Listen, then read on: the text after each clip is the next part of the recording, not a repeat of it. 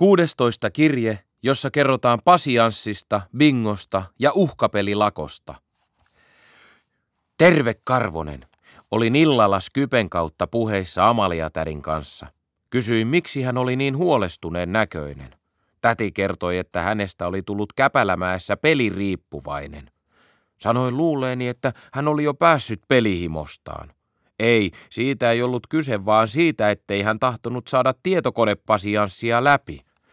Amalia täti oli pitänyt kaikista peleistä aina mustasta pekasta rulettiin. Joskus kiertelimme pelaamassa Karhumäen hedelmäpeliautomaateilla. Minulla oli reppu, johon voittorahat lapioitiin. Tädin tunnuslause oli, älä lukitse laita melonia. Tädin mielestä hienoimpia ääniä oli se, kun kolikot kilisivät kaukaloon ja mielummin sen ylikin. Saimme porttikiellon moneen paikkaan, kun luultiin, että täti jotenkin huijasi. Sanottiin, ettei kukaan voi voittaa aina.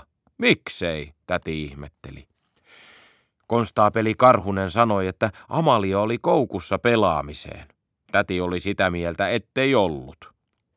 Hän voisi vaikka lyödä siitä vetoa, mutta jos se häiritsisi konstaapeli karhusta, hän voisi aivan hyvin lopettaa, tai ainakin vähentää, tai ehkä harkita sitä.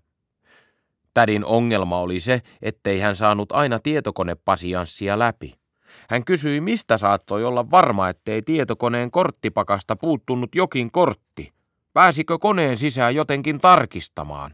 Sanoin, että ei päässyt. Koko pakan kaikki kortit näki vasta kun pelin sai läpi. Tädin mielestä se oli aika ovelasti tehty pelin rakentajalta. Jos jokin kortti puuttui, peliä ei saanut läpi. Jos ei puuttunut, sen sai. Voiko siinä fuskata, kuten korttipakan kanssa? Edes hiukan. Kerroin, että jos pelaa kolmen kortin vetoa, painamalla kolmea näppäintä voi avata yhden kortin kerrallaan. Ihan tosi, täti ilahtui. Olihan sekin jotain eläimen voittotekniikasta. Kysyin, mitä iloa pasianssissa fuskaamisesta oli. Ei itseään voinut petkuttaa. Täti sanoi, että kuka tässä itseään petkutti, peliähän tässä yritettiin kampittaa. Toista se oli rehellisessä rahapelissä, kuten pokerissa. Siellä sai vain bluffata. Sanoin, että täti oli aika hyvä bluffaamaan ja hänellä oli hyvä pokerinaama. Täti nyökkäsi ja sanoi, että muuta hyvää hänen naamassaan ei tainnut ollakaan. Täti kertoi, että he olivat pelanneet bingoa emmikotvan ja lahjahevosen kanssa melkein joka ilta. Nyt hänellä oli niin paljon kahvia, että voisi perustaa kahvilan.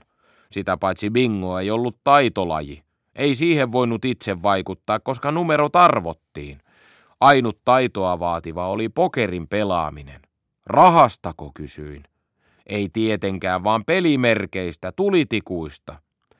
Hän oli muistaaksensa uhkapeli lakossa ja pelaili vain huvikseen ja pienillä tikkupanoksilla Emmi Kotvan ja lahjahevosen kanssa. Heillä oli korotuksen kattona puntti. Tämän saattoi kertoa konstaapeli Oiva Karhuselle, jos hän sattuisi kysymään jotain hänen pelaamisestaan. Jos ei sattunut, turha oli mennä kertomaan. Kysyin, oliko täti voitolla vai häviöllä. Sekä että. He lahjoittaisivat nimittäin loppupotin hyvän tekeväisyyteen muorisotyöhön, eivätkä pitäisi itsellään askin puolikastakaan. Karhumäen kaupunki ei pannut tikkua ristiin muorison hyväksi. Kun kaupunki saisi sata punttia tikkuja, ehkä se sytyttäisi päättäjät. Sanoin, että se oli hieno ajatus. Mitä he haluaisivat lahjoituksella tehtävän? Täti sanoi, että uusia poliisilaitoksen pamppukaluston. Samassa tädin taustalta kuului ääniä. Emmi Kotvan ääni sanoi, että Amalia mennään nyt. Siellä on joitakin vastatulleita, jotka eivät tunne sinua. Käydään kynimässä niiden rahat. Että sen pituinen se Amalia tädin uhkapelilakko sitten oli.